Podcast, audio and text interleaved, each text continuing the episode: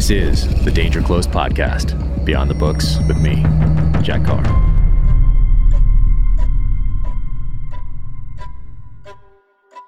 Welcome to the Danger Close podcast, an Ironclad original presented by Navy Federal Credit Union. This is a Q&A podcast episode. So I'm going to dive right in here. And these were chosen by Ironclad from the Danger Close podcast Instagram. So thank you to everyone who reached out and asked a question. And thank you to everyone who leaves five star ratings and reviews, because that certainly helps keep this going. And it is sincerely appreciated. My next novel, In the Blood, is coming out on May 17th and is available for pre order now in hardcover, ebook, and audio, read by Ray Porter, who read the last ones as well. So thank you for everybody who does those pre orders. It is uh, extremely helpful and sincerely appreciated. All right, let's do this. Here we go. Would you ever consider a prequel to the Terminal List? Talking about James Reese's time as a SEAL and the missions he did, or maybe a prequel on other characters from the series? I do get this question a lot, and it is something I am thinking about. Um, but right now, it's just in the thinking about stage. All right. Did your foray into the Intel world impact you as an operator? And I think you might be talking about when I went over to the agency for a little bit in 2006 in Baghdad uh, as part of a covert action program that influenced True Believer. Um, but uh, I was still an operator in that role. So I wasn't really um, in an Intel, other than an Intel tactical Intel gathering capacity. Um, but it definitely impacted me as, uh, as a leader, as an operator. Obviously now as a writer because it influences a lot of what I write. Um, but doing those operations in uh, in, in around Baghdad uh, in 2006 was uh, was impactful. And uh, if you read the novels, then uh, then you definitely know that. But um, yeah, so just like anything else, it uh, it's a part of of of my past, part of the foundation, and makes me who I am today, or a part of it anyway. All right. If you were a policymaker, what changes would you have made at the strategic level post 9 11 following up until our departure from Afghanistan? Well, uh, there's that Einstein quote. Well, it's not really Einstein's quote, it's attributed to him, um, but it's, uh, but I don't think he really really said it. But uh, if you have an hour to save the world, spend 55 minutes of it studying the problem and then five minutes trying solve it. So I think we did the opposite both in Iraq uh, and in Afghanistan. But uh, reading this book right here, and I had this out from, uh, I was going to mention it on Tucker Carlson the other night. Um, I brought both of these. I mentioned this one, but with two minutes on those uh, on those shows, it's so hard to get everything in. This is the accidental superpower right here. Um, and when we were talking about Ukraine and uh, in True Believer, I have actually uh, an incident in there that is meant to um, be a false flag kind of operation so that Russia can invade Ukraine and put another person into power in Russia. But uh, I got that from the accidental superpower. It was inspired by this. So I mentioned this on Tucker, and I was to mention this because it was one of the, the topics afghanistan and leadership today uh, was one of the topics that we didn't get to because in two minutes it's very hard to cover everything but uh, for this question right here that's why these two books are out, by the way. But uh, The Great Game, Peter Hopkirk, right here. Uh, if our leaders had read this book, um, plenty of other ones out there as well to get a better understanding of Afghanistan. Um, that would have been extremely helpful before committing U.S. forces. Um, so I guess that's the change I would have made is that our senior level um, uh, military leaders are uh, elected representatives, and I say representatives, not leaders, because they are elected to represent us uh, in in Congress and elsewhere. Um, and then, course, uh, unelected bureaucrats in uh, in positions as well. They have a they all have a responsibility, as we do as an electorate, to understand the nature of the conflict um, to which we're about to commit U.S. forces, uh, or even today. Understand the nature of uh, the situation at a uh, strategic and diplomatic level, like when it comes to Ukraine. But um, so that's what I would have done. Would have would have changed the understanding of our senior level leaders so that um, we could have flooded Afghanistan probably because we took the wrong lessons from the Soviets um, and committed more U.S. forces to the Tora Bora region in December of 2001. I think that is uh, is probably the the biggest thing that I would would have changed. All right, here. Uh, would love to hear about your approach to writing. Goal, number of words of the day, a set time, or something else. Well, this is something I am trying to get better at doing um, because it, it requires me to say no to more things. And I'm trying to get better at that so that I can have a time during the day, let's say from uh, seven or maybe after I drop the kids off at school until noon or one, where all I'm doing is writing. Uh, up until this point, I'm saying yes to interviews during those times. I'm saying yes to different podcast interviews for guests. Um, uh, so I'm being very flexible still as far as that stuff goes. Um, but I think I need to get to a point where I have a certain time each day where I don't do anything else except write. Uh, I do have a separate computer just for writing, and I leave the other computer where I do the business stuff, uh, personal stuff, in a separate room. So uh, the one that's just for writing, it is connected to the internet, but that's just to get updates to Word. If I didn't have to do that, then I wouldn't even have it connected to the internet at all. Um, but uh, words of the day, you know, it can be. Uh, usually people say about a thousand, but sometimes it's 400 sometimes it's 600 sometimes it's 2500 um, but so a thousand is, is a good one if you're uh, if you're asking if that's why you're asking. Um, most people will say hey a thousand is good. And um, uh, that, that and that is true. But what i've done thus far is sometimes i just go into essentially go into hiding and lock down and i'm writing 2500 2500 2500 uh, 3000 3500 and then 900 uh, depending on how much research or where things go in in the story. So um, but uh, but point being i need to get better more disciplined at the times that i write so i'm not having to lock down for days on end to uh, to do that sort of a thing. All right. You don't seem like a betting man but if you were and won the lottery big what charity would you start? And what kind of land cruiser would you build? I think i already did the Land Cruiser.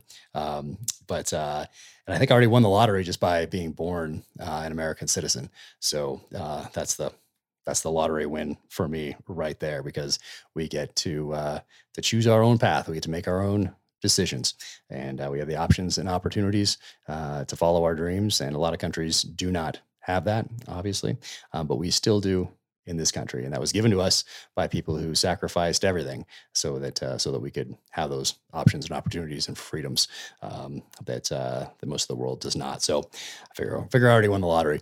Um, but uh, there's so many great gay charities and foundations out there. Uh, I don't think I would add to them. I think I would support different ones that are already in existence. But if I did start one, it would be focused on families with special needs and what they need to do uh, to set up um, uh, financially for a to take care of a child who needs full time care forever, because that's the situation that that we're in, and we kind of had to figure that out uh, on our own. Um, and I guess we're still figuring it out, but uh, something that's in place that lets you know, hey, you need to start a trust. Here's some uh, financial help or whatever it might be to get started, and here's where you need to go depending on the level of care that you need. Uh, here's what it's projected to be X number of years in the future that sort of a thing. So I think it would probably be around that, and there may be one that already already exists that uh, that does that that sort of thing. Let's see.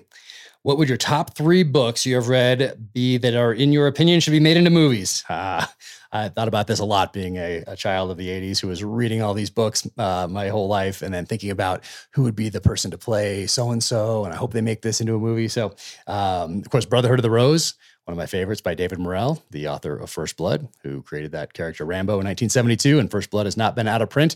And this year is the 50th anniversary of First Blood. Wow, amazing, um, incredible. But uh, let's see. Mm.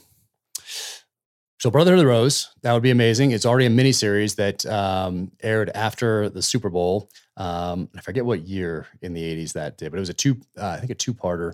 Um, and I, it's on Betamax somewhere in my mom's attic in a box. So I can't wait. I need to, to find that again and watch it.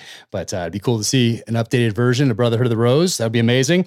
Uh, Daniel Silva series, of course, would be incredible. Uh, Stephen Hunter's series, more, more movies with Bob Lee Swagger uh, in them. Um, those would be great as well.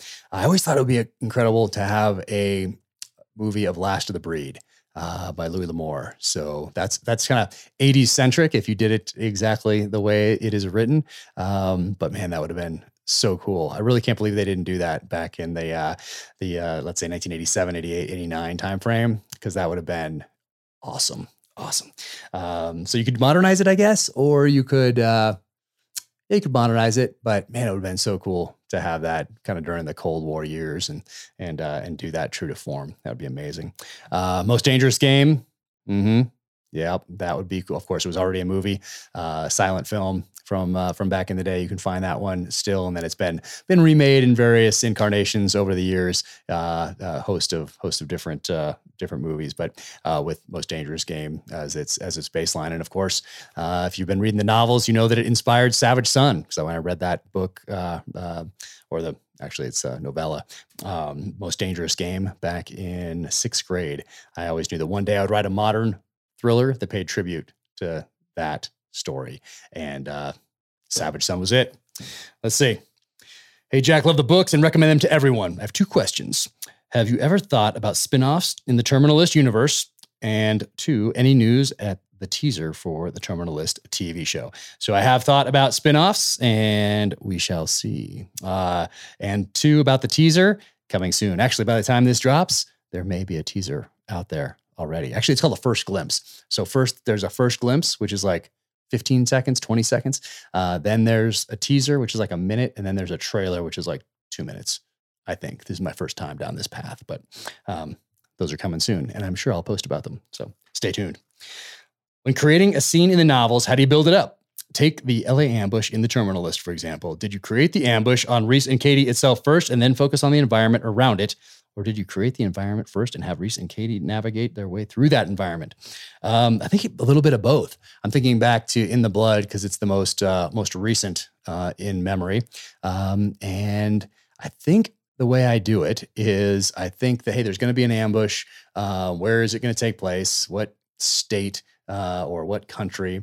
Okay, what city? What area? Uh, what can I use? How can I use that terrain? Uh, who are the people involved? What weapons would they use? What would be uh, appropriate to the person, to uh, the military unit or the paramilitary unit? Um, and I have all that go into creating uh, a scene like an ambush. So uh, in the case of the Terminal List in the in the ambush on Reese and Katie, I think I had the scene first, and then thought about how um, that assassin would attempt to take them out. So, um, but I think so. I think it's a combination of the two. Yeah, I never thought about it in those terms though. Are you planning a book tour for In the Blood? Yes, stay tuned.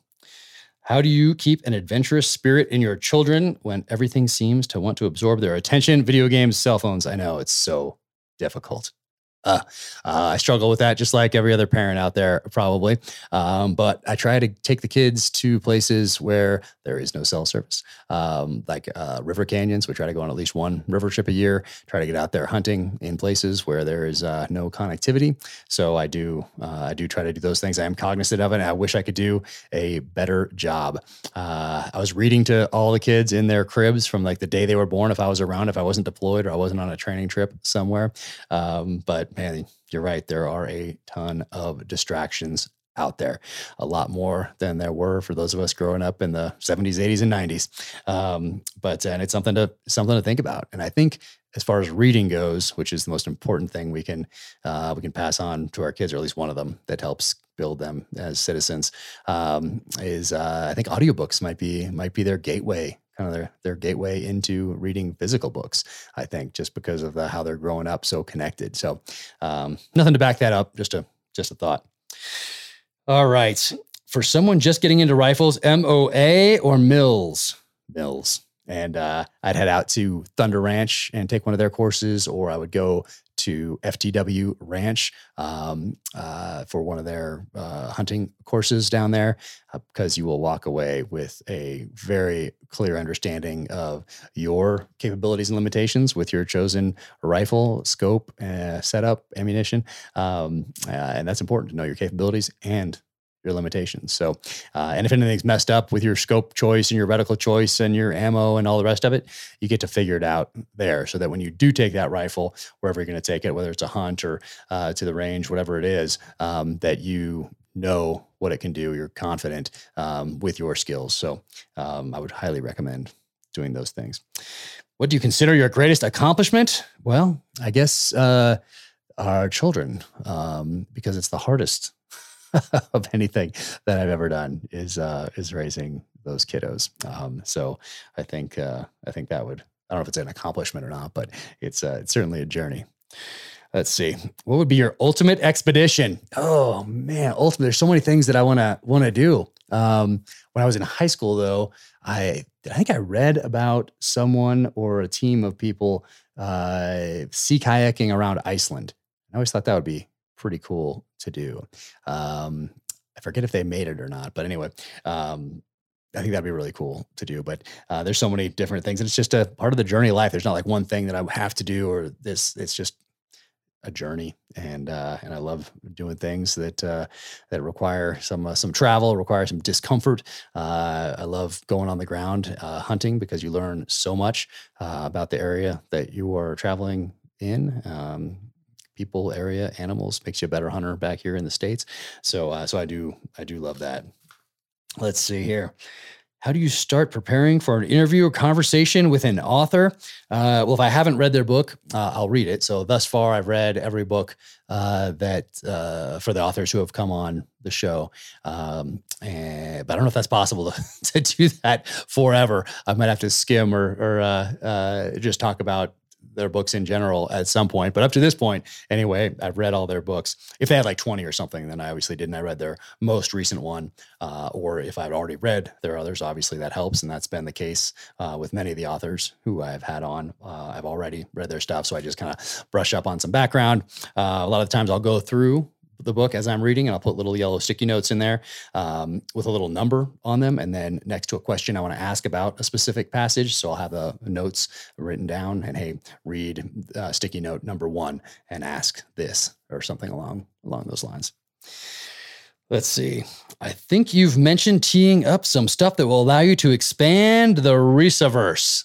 Ooh, Reeseverse. I love it. Or Reeseverse. Reeseverse. Whatever. I love it. That's awesome. Beyond James Reese alone in the future, is there anything you can share about that? Perhaps Reese Sr., Tales of the Hastings Family. Hmm, not quite ready to share anything yet, but it is uh, it's definitely on the list of things I want to explore. All right, let's see here.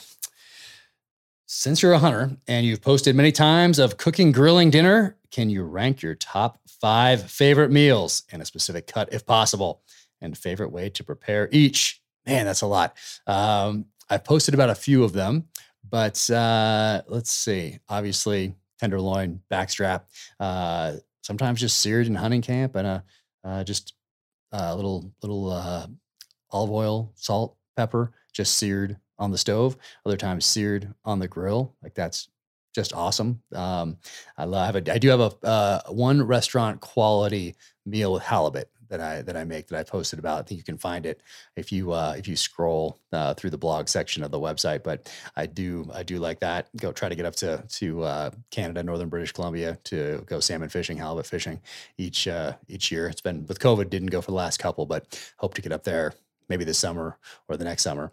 But um, but yeah, so there's so that love that one. Um, you know what? There is if you have not tried the flipflopguy.co. So Andy, uh, he has this incredible marinade and this way to prepare and cook a whole leg. So next time you go out there, uh, take a mule deer leg or whatever it is, and he has this way that he takes a makes a brush out of rosemary, and then you're cooking this whole leg, and you're brushing it with the marinade with the rosemary um, broom uh, as you go, and then you're slicing off pieces of the leg, and it is awesome. Absolutely awesome. You can go, yeah, definitely check out his website. Uh, and you can actually buy a leg from uh, Maui and it's Axis deer leg. And you can get it through the flipflopguy.co. And you can, uh, there's videos out there of him doing it. You can get his marinade and awesome. Absolutely awesome. So I think that's, uh, that's, what was that three? Those three. So we'll go with those, those three. Those are the ones that, that pop immediately to mind. Um, oh, bear tacos bear meat tacos, incredible. Um, and then we use, of course, a ton of uh, kind of ground uh, meat for for taco, other tacos and lasagna, spaghetti for the kids, and that sort of a thing. Um, not just for the kids. I like spaghetti too. Cool. All right, that was five. Nice. All right. Thank you for your time doing the head of the snake, killing UBL. What kind of emotions did this interview bring up in you? It seems very personal talking with your close friend. It was. Yeah, it was. It was talking uh, emotional talking to him because uh, without him, we might not have a, um, diagnosis on our middle child. Uh, so that all came about because uh, Mark Owen, uh, I knew somebody who knew Ross Perot, who called me out of the blue and flew us out and put a team of genetic specialists together in Dallas uh, and figured out what was uh, what was going on with our, our middle child. So uh, that was very helpful, and we talk about that in the in the interview. So uh, you can go check that out. But yeah, it was it was definitely uh, personal, uh, and I feel feel honored that he he sat down to to talk about these things with me. All right. Let's see. What do you think of SEALs writing nonfiction books about their missions? There seems to be a lot of controversy about SEAL books and the Bin Laden raid. Yeah, we talk about that a little bit in uh, on that podcast as well. It's a four part series. You can go and check it out. Um, but we do talk about that. And yeah, I loved those, not just SEAL nonfiction books, but uh, any first person account of warfare growing up. Um, there were uh, books about Vietnam. There were books about World War II, Korea. Um, so I think it's important to have those first person accounts, but they should be read as, hey, that person's perspective. And you know that's what it is. It's through the lens of that person. If they're telling the story and it's a first person account, um, that's their perspective. So, uh, but I think today more than any other probably time in our history, kids need people to look up to. Uh, there's so many influences out there. They're getting bombarded daily um, uh, on all these social channels, and obviously, big tech companies have uh, have an agenda of things they want these kids to see uh, and to influence their thinking and behaviors. But uh, if you have a book written by someone, let's say who's on the the Bin Laden raid or uh, Medal of Honor recipient. Um, uh, there's a few of those out there. Uh, those accounts, I think, are invaluable because they inspire that next generation. Um, and you know, some will be well done, some will not, and that's just you know that's fine. Um, but the, the, important part is that these histories are written down; they're looked at as that person's perspective, and uh, they inspire that next generation. So. Um, yeah, there, there's controversy in the SEAL teams, but interestingly enough, when a lot of people get out, they change their tune because some of them are senior level officers who then go on the speaking circuit um, and have deliverables that they hand out. Uh, so anyway, it's very interesting to see that. Um, uh, so for whatever it's worth. Uh, oh, controversy. Hey, yeah, there's uh, you know in combat. There's going to be different perspectives on things. There's going to be confusion. Uh, there's chaos for those of you who have been in, in combat, especially at night on nods uh, in gunfights. You know that it's uh, can get a little little chaotic. So um, that question was specific. So I have the utmost respect for everyone who loaded those helicopters and flew into Pakistan on uh, on that mission. Just uh, because most of them thought they they were not coming back, or the odds of them coming back were were not the greatest. So uh, uh utmost respect for for all those guys. Incredible, absolutely incredible. Uh, do you ever get a case of writer's block? If so, how do you go about combating it? And I don't get writer's block because I can't afford to have writer's block right now. There's so many things going on. Three kids, wife, dog, move, just had the holidays, chaos all the time around here. Um, so there's really not an opportunity to sit down and have writer's block. Uh, maybe someday I will, but I like what Steven Pressfield says about this. And Steven Pressfield, of course, wrote Gates of Fire, Legend of Bagger Vance, Afghan Campaign. Um, incredible guy. And he wrote a series of books on creativity. Uh, the first one's called The War of Art. There's Turning Pro, Authentic Swing, uh, just just in, such a great guy. We've become friends over the years, but I heard him say this once, and it might be in one of those books or it might be in an interview. But uh, he says, You don't hear about a truck driver having trucker's block. You don't hear about a dentist having dentist block. You're a writer, you're a professional, sit down and write. And uh, so for me, I've just always thought of it in those in those terms. Uh, so that plus really not having the time to sit around and be like, oh, I have writer's block today. No, I'm a writer. I sit down and I write. That is what I do. Um, and he talks about that in Turning Pro as well. And actually, as I was flying to Mozambique uh, right after I got out of the military, so the first book was done. I had not submitted it to Simon and Schuster yet, but I was still writing True Believer because I remembered the story about John Grisham. And John Grisham wrote A Time to Kill first. He couldn't give that book away. Then he wrote The Firm and that one took off. Then A Time to Kill gets reprinted, and of course Matthew McConaughey stars in that movie. Tom Cruise stars in The Firm, and John Grisham is off to the races. And we've had a legal thriller, or uh, he's branched off from legal thrillers, though. Um, we've had a book from John Grisham or two every year since then. So I always thought about that. Uh, that hey, if he'd stopped after A Time to Kill, we wouldn't have the firm, we wouldn't have the client, we wouldn't have any of those other books over all these years. Um, so he might still be practicing law somewhere uh, and thinking about if he had, should have written that next one. So I always knew I was going to write two. And uh, on my way to Mozambique, they had a uh, customs form and it said uh, occupation. And I wrote writer or author. I forget which. I have a picture of it. So I took a picture with my phone that's probably on the cloud somewhere. But uh, I was a I was I am not a professional soldier anymore. I am a professional writer, and uh, in my head, I think that uh, that really really helped things. So, um, yeah, how do I go about combating it? I just don't get it. Just wanted to say a quick thank you to Navy Federal Credit Union for taking such good care of me and my family over the years. I've been a member since 1996, right there. There's my Navy Federal Credit Union Q card right there. So, yeah, been a member for quite some time now. They've done a fantastic job with me and my family. And I know that investing and saving can be stressful, and Navy Federal Credit Union takes that stress away. A lot of educational materials, and they can help you get on track in 2022 when it comes to saving and investing. So, go to NavyFederal.org backslash save and invest. Trust me, you won't regret it.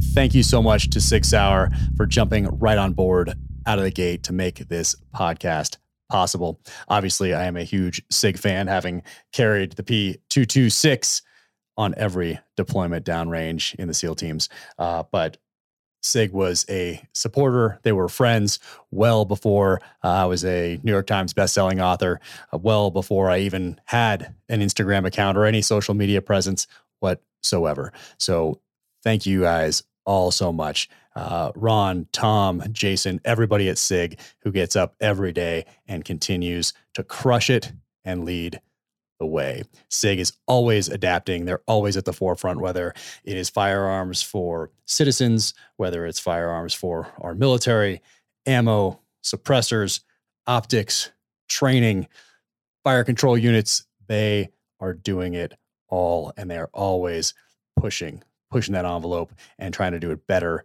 each and every day through innovation and adaptation they crush. So thank you so much for that friendship and support. Uh, it will never be forgotten. Welcome to the gear highlight portion of the danger close podcast. Instead of knives or guns or bullets or things like that i want to talk about a book. And right here this is once an eagle by Anton Myrer.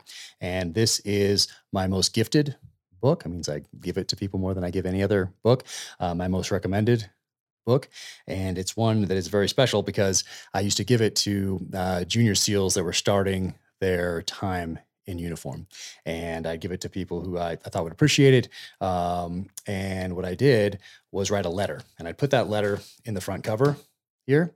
And in that letter, I just teed up why I was giving them this uh, this book, uh, and I tell them in that letter that hey, at the end there's another letter that's taped shut to the inside of the back cover, and in that letter is my perspective on what they just read, and not wanting to pollute their reading experience ahead of time. So, but in order to get to that one, they had to read the entire book. And as you can see, it's pretty thick. So you can use this thing as a doorstop if you need to. You can use it as a blunt impact weapon if you need to. So it's uh, you know, multiple uses for this thing. But it is a really it's historical fiction and follows two people from before World War One up to Vietnam and the one is enlisted, gets a battlefield commission in World War One, and he's just a little bit behind the person who was an officer the entire time. And it's really a case study in leadership. And yes, you'll learn things about World War One, World War Two, um, the interwar years there, and but it is a case study in leadership. And you might, uh, if you read closely, if you know this book and you read the terminal list closely, you uh, you might have recognized a little nod to this book right here, Once an Eagle. And if you pay close attention in the Terminal List series starring Chris Pratt, coming July 1st to Amazon Prime Video, then uh, keep an eye on his bookshelves because you might see this along with a couple others. So, highly recommend this. Uh, kids, in, depending on reading level, sixth, seventh, and eighth grade, but uh, definitely high school, definitely college, definitely post college. Um, or if you haven't read it, then read it for sure. But it is a, uh, a great book to read as a primer for those entering the workforce or starting their path down a uh, certain uh, into a certain profession or an apprenticeship or something like that. Because once again, it is a case study in leadership, and one of its main lessons is to see to your character and your reputation will take care of itself. Um, so that's a uh, I think it's a valuable lesson for anyone. So once an eagle by Anton Myrer read it. Thank you so much for joining me on the Danger Close podcast, a Ironclad original presented by Navy Federal Credit Union. Thank you to everyone who leaves ratings and reviews. It uh, means a ton. It is super helpful, and thank you for everyone to everyone who pre-orders copies of the novel. So, In the Blood is coming May seventeenth and is available for pre-order now, and those pre-orders certainly help, and they are a one hundred percent appreciated. So, thank you so much for everything. Take care. Stay safe. Be strong. Keep fighting.